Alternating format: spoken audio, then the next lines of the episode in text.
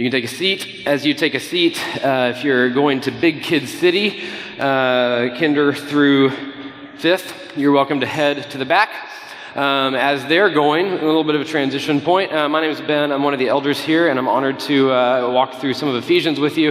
Um, I want to recognize that it's chilly in here this morning, and, and usually what we do, have you felt that? It's probably just me. I'm the only one who's felt that it's cold. Um, Usually we apologize for it being cold as if we can do something about uh, it. Um, but I, instead of apologizing, I want to tell you today uh, it's intentionally cold in here. Um, see, we're walking through Ephesians, and Ephesus was on the coast of the Mediterranean. Um, and in November, Ephesus was about 50, 40 to 50 degrees or so. And so we're heading into November. And so we're just trying this whole like experiential, drawing you into the text in, a very, very real, holistic kind of way. And so, if you're cold, you're on a Mediterranean coast right now.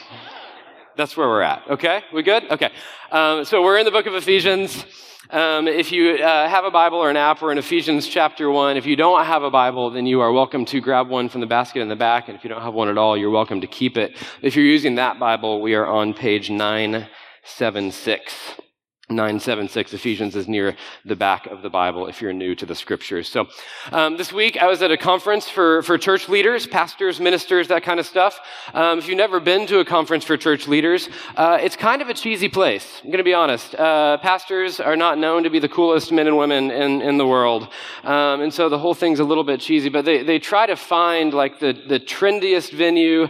Um, they, they try to come around and, and just offer great encouragement and exhortation to those who are trying to lead different churches. There's, there's lights and fog machines. There's all the new tips and tricks out in the lobby uh, for you to take back to your church. And um, very typically, like the newest and most cutting edge worship songs are, are being played. So again, you can kind of take those back to your church. That's usually what happens at these pastors' conferences. Um, at this conference, though, the band gets on stage. They look very, you know, worshipy, skinny jeans and what have you. And uh, and then they break into this, this old hymn, Blessed Assurance, and just kind of throw the whole paradigm out the window of new trendy song. They, they start to sing Blessed Assurance, which, which you, if you haven't heard this song, I'm not going to sing it for you. That would be terrible for all of us. But, but the words are on the screen, and, and the first verse goes, Blessed Assurance, Jesus is mine. Oh, what a foretaste of glory divine heir of salvation, purchase of God, born of his spirit, washed in his blood. And then the chorus goes, This is my story. This is my song. Praising my Savior all the day long. And it repeats as if we need to be reminded in all the false stories we believe. This is the one true story. This is the one true song. Praising my Savior all the day long. And these lyrics are, are just a perfect fit for Ephesians 1 for today's verses. And, and if you've never done this with hymns, it's always interesting to dig into the, the reasons that hymns are written. Um, this one is written by a woman named Fanny Crosby in the 1800s. And Fanny um, was blind. She wasn't born blind. She became blind as a baby. She was raised by her mom, but really mostly raised by her grandmother after her dad passed away. And as a child, Fanny uh, w- was depressed because she couldn't learn like the other kids. Her, her physical infirmity um, prohibited her from learning like the other kids, and so became very depressed.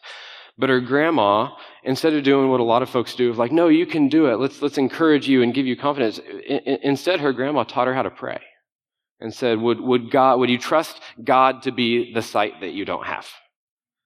And eventually, Fanny grew up, taught at a school for, for blind kids, uh, ended up writing tons of poems and songs. But Blessed Assurance is, a, is just this great reminder because look at the words. Who's, who's the one at work in these lyrics?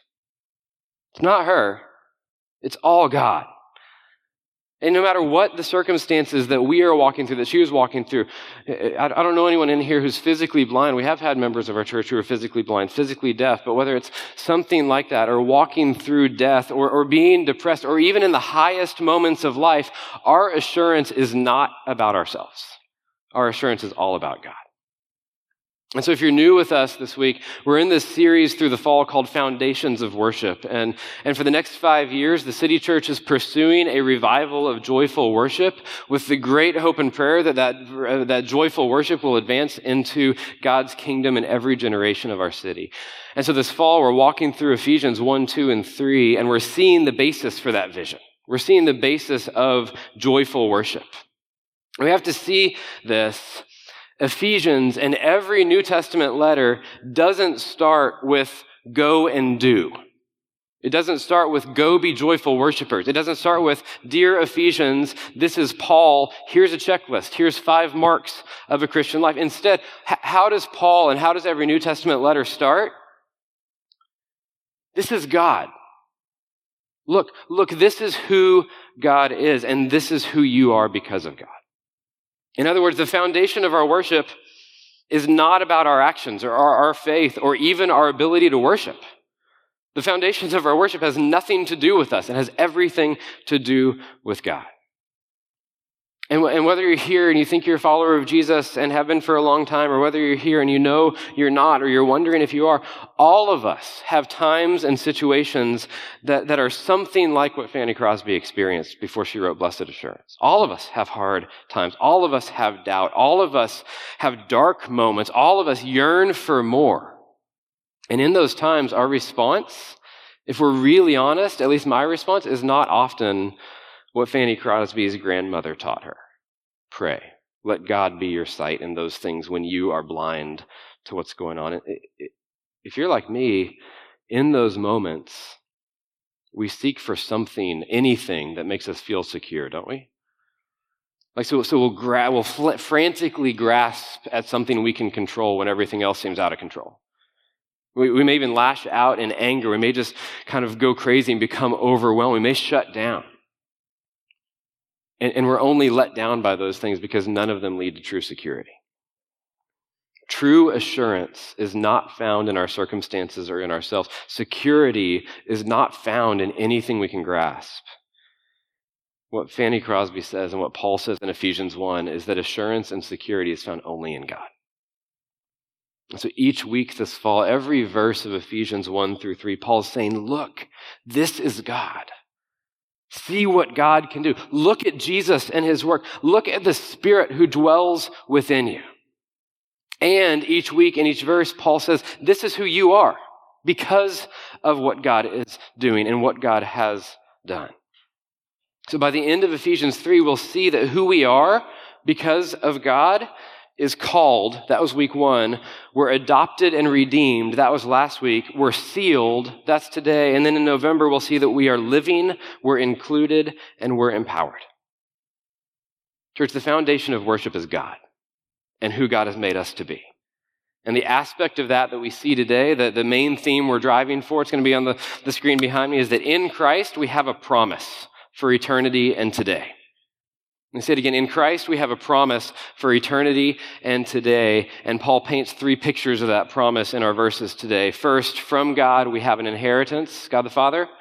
From in, in God the Son, we have a hope. And through God the Spirit, we are sealed for eternity and for today. So let's read, if we will, Ephesians 1. I'm going to start in verse 11. And here's what Paul writes In him, this is Christ, in Christ we have obtained an inheritance, having been predestined according to the purpose of him who works all things according to the counsel of his will, so that we who were the first to hope in Christ might be to the praise of his glory. In him also, again, still Christ, in Christ, you also, when you heard the word of truth, the gospel of your salvation, and believed in him, were sealed with the promised Holy Spirit, who is the guarantee of our inheritance until we acquire the possession of it to the praise of his glory. Church, this is the word of the Lord. God, we thank you for your word. I pray that you, your word would be what goes out and, and enlivens our hearts. And would you help us trust this truth because it's a hard one for us to believe sometimes. Amen. All right, here's the first picture that God paints of the promise. Through God the Father, we have an inheritance. Right? That's essentially what verse 11 says, almost verbatim. You've obtained an inheritance in Christ. Now, now, talk to me a little bit. What things do you inherit from an earthly family? Whether, whether while your, your parents' next generation's alive or after your, your parents, the previous generation has passed, what, what things do we inherit from our families? Money. Hopefully, yeah, sure. What else? Or debt, right? what else? Tradition, genetics, stuff. That's right. Yeah, so, so after a, a, family member passes away, might inherit money or, or a house or not money. Um, uh, while we're alive, we inherit DNA and a reputation and, and, and, hereditary things and this kind of stuff. And, and, and Paul's first picture of God's promise is just continuing the theme that we've seen in the past couple weeks. If you haven't been here, here's who we've seen God to be in Ephesians 1 so far in just 10 verses. God is a father.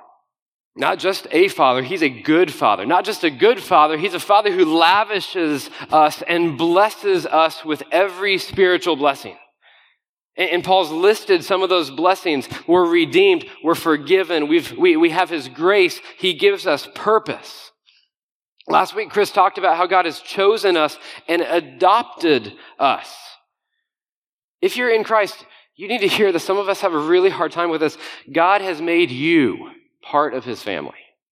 Yes, us, but you. You are an heir of an eternal fortune. You are a princess or a prince of the greatest king in the greatest kingdom in all of history. You. I was talking with Luke and Emily Byford this week, and they both work for Gladney Center, which works in adoption uh, both locally and abroad. And, and Luke told me, this is mind blowing to me, in Texas, adopted children were not entitled to the inheritance from their adopted family until 1951. 51, 61. 1951.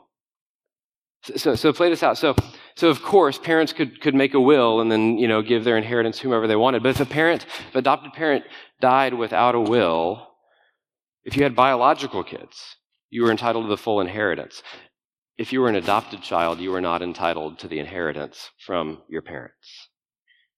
Until 68 years ago. Like, that's insane to me. By contrast, that is not the heart of God, church. If you are in Christ, what is your portion? What's your percentage? What inheritance do we have from a good Father who lavishes his grace and blessing on us?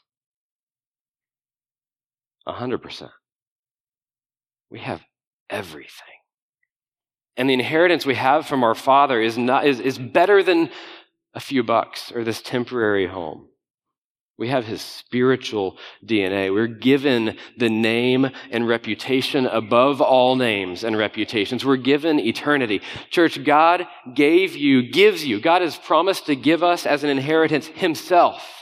He made the ultimate sacrifice in order to give us full access and full inheritance. And what's more, God planned to give it to you way more than 68 years ago. God's been planning this and has planned it from before the beginning of time. Chris talked about this word last week, but, but that's what Paul means when he says we're predestined. It's predetermined. For all of time, God has been planning to give you all that He is and all that He has. That's what He has for His kids. For all of time, God has been planning to give all that He has and all that He is to you. And thus, for all of time, verse 11 says, God's been working literally every single thing on earth according to his will as he moves each of his children into that inheritance. These are truths, church, we cannot fathom. They're too big for us, they're too glorious to wrap our minds around. But you know what we can fathom? I think many of us can fathom what we do with the inheritance that God gives us. I'm going to step on some toes here including my own. But I want you to think with me what do we do with the spiritual riches and blessings and grace and purpose that God gives us? What do you do? There's different responses that, if we thought about it, would come to mind, but, but I think a lot of them would fall into two categories. Um, every time I think of the word inheritance, my mind goes to the story of the prodigal son in Luke 15. Which, if you don't know this story, Jesus tells a story of two sons. One goes to his father and demands his financial blessing, his inheritance from his father, and then goes and just utterly wastes it by living for himself. He, he utterly disregards the lavish blessings of his father. He eventually repents that's the good news of the story. And, and, and the good father welcomes this first son home with joy. But, but the point is that, like many who receive an inheritance, the first son just squanders it, wastes it, wastes his time, wastes his blessing, wastes his purpose, living in sin and disregarding the blessings. Is that you? There's a second son in the story, though, who's, who's very dutiful, works very, very hard to earn his father's blessings. If you don't know the story, he's, he's mad when the father welcomes the first son home. The, the second son's mantra is, I deserve the inheritance. He does not. And we don't know how the second son's story ends, but like many who receive a blessing and inheritance, this son did not know how to receive grace. The second son self righteously worked to try to earn his father's blessing. The second son self righteously tried to earn and work for his inheritance. Is, is that you? Don't, don't we do one of these? Don't, I mean, there's moments I feel like I do both of them. I squander it one day and I try to earn my way back in the next. I look elsewhere for satisfaction.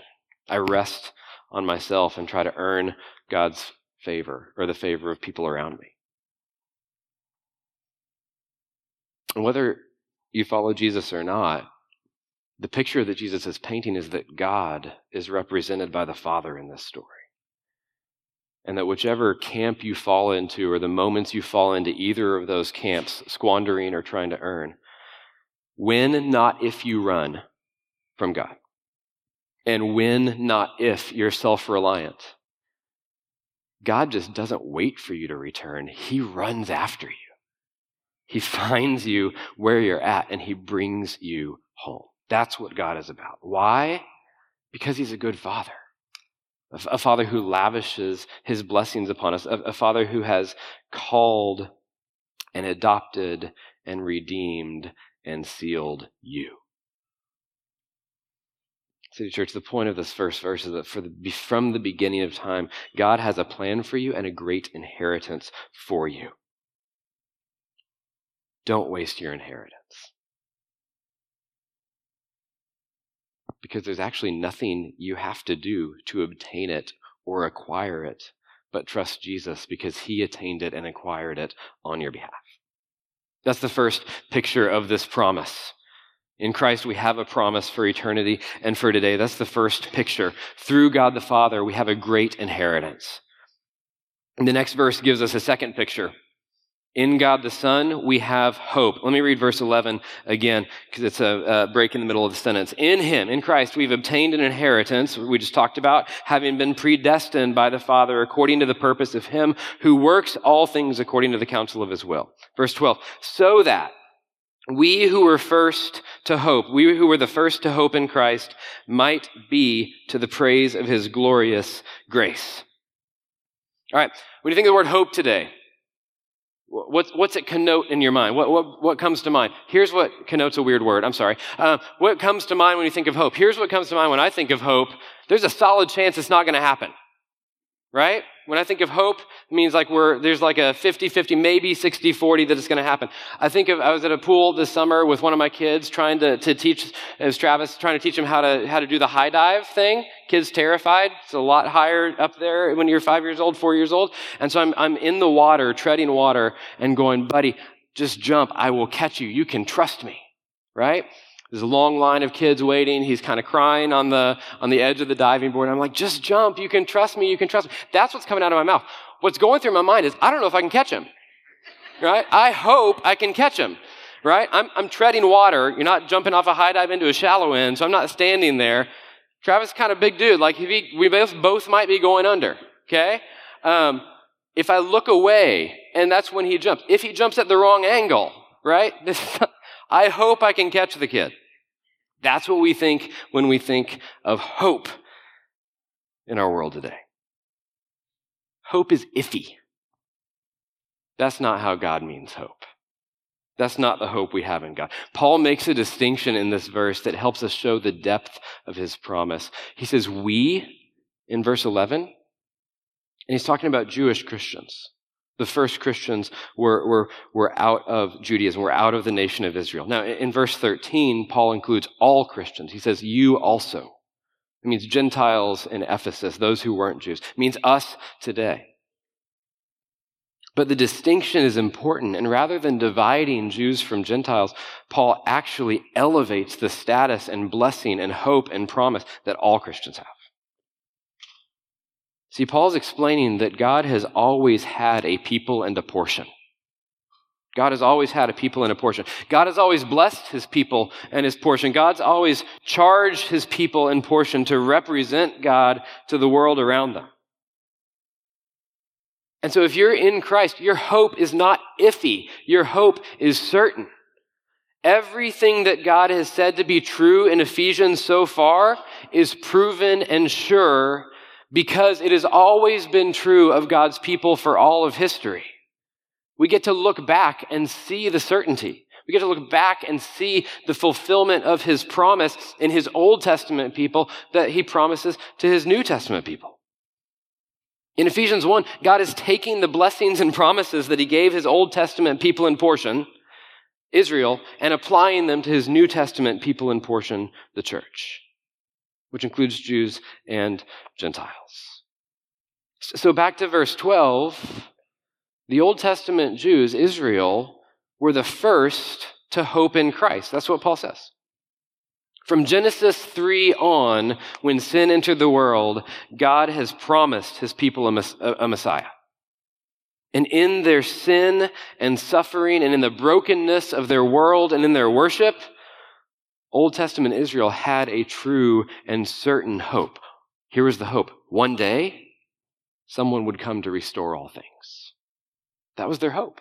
One day, someone will come to make this right. One day, we'll obtain an inheritance. Church, that's the same promise that God gives to Christians, his New Testament people in portion. And, and unlike Israel in the Old Testament, we have the added blessing of getting to look back and see that God has, has and did fulfill that promise that he made to his Old Testament people in Jesus' first coming. The heart of Christianity, the foundation of our worship, is not our faith or our work. It's not our belief or our ability. The heart of Christianity and the foundation of our worship is that Jesus lived as a perfect example, died as a full and final sacrifice, rose to conquer death for all of us, promised us eternal life, and obtained an inheritance for you that you could never attain. Me say that again. The heart of Christianity, the foundation of our worship, is that Jesus lived a perfect life, an exemplary life. He died as a full and final sacrifice. He rose to conquer death. He promised you eternal life. And he obtained an inheritance for you that you and I could never obtain. That's why we live to the praise of his glory. That's what that verse means. It's an active thing. It says, "Be we exist for the praise of His glory. We live. It's an active living, pursuing a pursuit of His glory. Why? Because every promise is in Him alone. City Church is because God fulfilled Israel's hope in Jesus' first coming that Christians likewise have a greater hope that God will fulfill another promise in Jesus' second coming.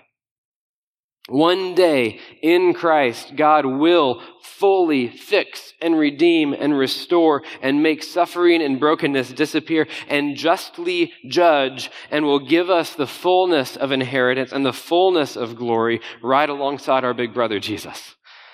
That's the hope we have in Jesus. That's the promise we have in Jesus. On one hand, God predestined us to inheritance and blessing. That's a past tense thing. On the other hand, we have a hope in the second coming of Jesus. That's a future thing. But where does that leave us now? The gospel is not just a past tense reality that greatly benefits our future. Inheritance and hope matters today. The promise is for eternity. Yes, the promise is also for today. Paul's third picture, and if you've been following, also the third person of the Trinity, shows what our inheritance and hope means today. Look with me at verse 13. In Christ, again, you notice this theme? In Christ, in Christ, in Christ. It's all in Christ. In Christ, you also, when you heard the word of truth, which is the gospel of your salvation, and believed in him, were sealed with the promised Holy Spirit, who is the guarantee of our inheritance until we acquire full possession of it in eternity to the praise of his glory. Here's the third picture. If you're a Christian, if you follow Jesus, then through God the Spirit, you are sealed. You're sealed in Christ. You're sealed through and by the Spirit. Now, what do you think of when you think of the word sealed? Redefining words at each point today. Here's the common image that you may that may come to mind. Is the common image that's taught in the church. I think not our church, the church, um, is that we're like a letter, and that at our salvation we're put in some like mystical envelope, and that God the Spirit is this old timey wax seal that holds us in and keeps us secure until the day Jesus comes back. Is that what comes to mind? Is that what you've heard before? If that's true, what does it mean for life today? It'd be like, don't open till Christmas kind of thing. How can we live for the praise of his glory if we're tucked away for the second coming? There's a Puritan author named Charles Hodge who, who helps us give a better meaning, a more, a more real meaning to the word sealed. This will be on the screen behind me. There's three reasons, three definitions of the word sealed. One, a seal authenticates something is true. So pause there. Think of like a middle-aged kingdom, which most of us do all the time anyway. Um, think of middle-aged kingdom like a king would give a messenger a signet ring to prove that the message really was from the king right? So, so a seal authenticates some sort of message as true. A seal authenticates that something is true. Second, a seal marks you as your own, marks you as one's own. So, so again, the ring, the signet had some sort of symbol that said, oh, this is truly from the king. There was possession there. There was authenticity. There was possession. And then third, a seal would keep someone secure. And so as long as the messenger kept that ring, he would get safe passage through the kingdom. I'm a messenger of the king. Prove it. Here's a seal. Unless there was a coup, in which case, not safe anymore. But for the most part, a seal kept him safe. A seal kept him secure. That's the image of a seal in Ephesians 1. On one hand, yeah, God the Father keeps us for an eternal future with him. Yes. You have a, a full inheritance waiting at Jesus' return. We have a blessed assurance of that. But, but in the Spirit, God authenticates our faith, marks us as His, and guides us through our life. The Spirit is a seal that authenticates our faith as true, that marks us as belonging to God, and that keeps us secure. The work of the Spirit now is a foretaste of an eternal inheritance. And what does that sealed life what does that look like? Paul's going to answer that in Ephesians 2 through 6. You have to remember, like, if we were really on the Mediterranean coast in Ephesus in the church, being cold from the sea breeze, um, the church would have received the letter and read it all together. And, and we're breaking it into little chunks. And so Paul is going to unfold for us what that sealed life looks like through the rest of November, and then when we pick up Ephesians after Christmas. But for today, we'll leave it at this. While the active work of the Spirit and some of his gifts can, can be pretty devalued in Texas Christianity, if we can be fully honest, while the active work of the Spirit and his gifts can be devalued, don't, don't miss this. Verse 14 says that you're sealed if you what? If you hear and also believe both are vital. And, and how do you know if you hear and believe? How, how, how do we see if we hear and believe? It, it goes back to what Paul says we're living for the praise of his glory. That's how we know if we really believe, is if it actually does something in our lives. The moment that Jesus became real to me was in college when I thought, walking across campus, if this Jesus thing is real, it should matter.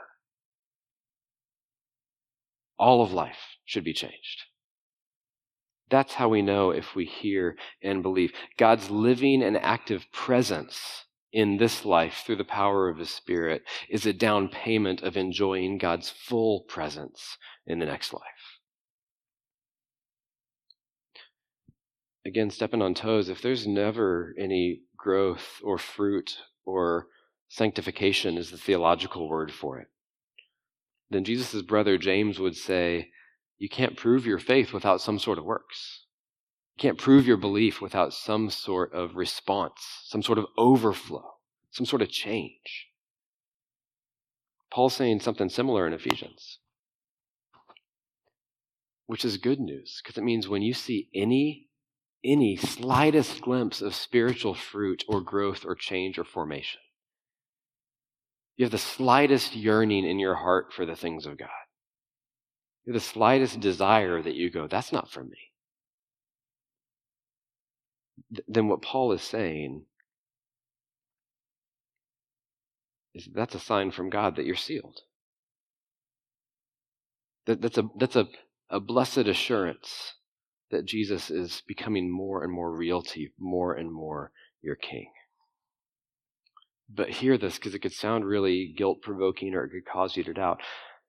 Because all things are from God and through God and to God, and because He is the active power in us, and because it's God who works through His Spirit and in all things to form His kids into His image, that fruit doesn't have to be huge. It doesn't have to be this massive change all at once. That's, that's not how the Christian life works any growth, independence, even, any growth in peace, patience, kindness, any growth in faith, any growth in obedience, any realization, tiny realization, a little bit more of how deeply we need the Spirit is a seal. Any one degree of glory to the next is the Spirit at work, guaranteeing that you are a beloved son or daughter, an heir, and that there's a full inheritance coming.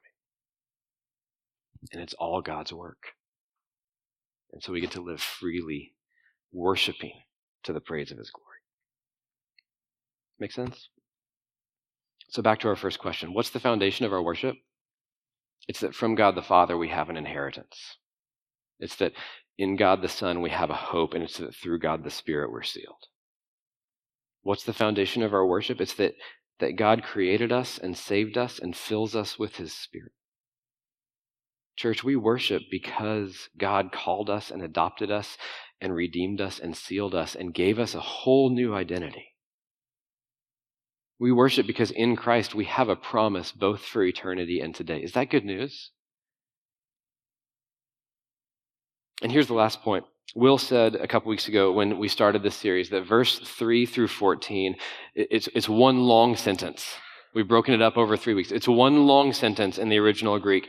And, and so it's like Paul starts his letter to Ephesians by just exploding with exuberant praise, saying, Look, look, church, look at God.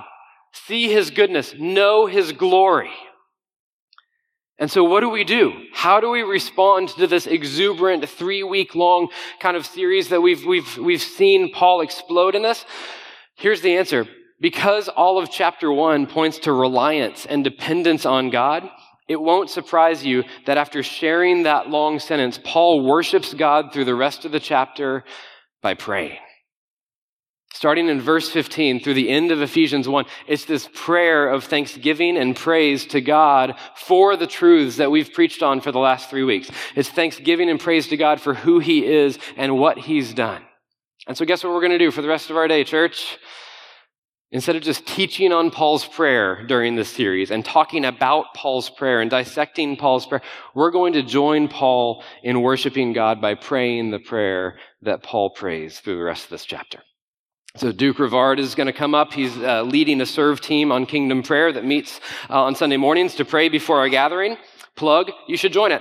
Um, I've asked Duke to lead us through Paul's prayer as a response to today and as a response to the last few weeks. And here's the deal. We're going to pray for a while. And we're going to pray together. And we're going to pray in this space through the themes of the rest of Ephesians 1. Okay? A few disclaimers, because some of you are getting anxious right now. Um, for some of you, corporate prayer is hard. That's okay. For some of you, extended prayer is new. For some of you, prayer is new. This is a safe place to try. And so, just like Andrew and Whitley have been leading us through worship through song, Duke's going to lead us in worship through prayer. And there's no one right way to pray. And so, I want to give you a lot of freedom for the next 15, 20 minutes or so. You're welcome to pray alone, either in your head or out loud. Um, you're welcome to pray in your seat, on your knees, spread out if you want to. Uh, you're welcome to circle up. These chairs come apart. Um, and they got glitter underneath them, so you'll see that. So, um, you're welcome to circle up and, and pray and together in, in groups of three or four. In fact, you're welcome even. We put some paper and some markers on the back table. So if focusing and writing and drawing helps you kind of focus in on prayer, you're welcome to get up and go grab paper and markers and, uh, and, and pray through that way because there's no one right way to pray. And finally, last disclaimer if you're uncomfortable with this or if you have questions, I'll kind of be back out of the room in the back corner over here, and I'm happy to talk with you or pray with you. And so that's the rest of our morning. It's different for us than, than what a normal response looks like. But prayer is a vital form of worship, and corporate prayer is a vital form of worship that we frankly haven't done enough. So we're going to wrap up with one, commu- uh, with one song and communion here in a little bit, but because Paul's text leads us into prayer, prayer is going to be the majority of our response today.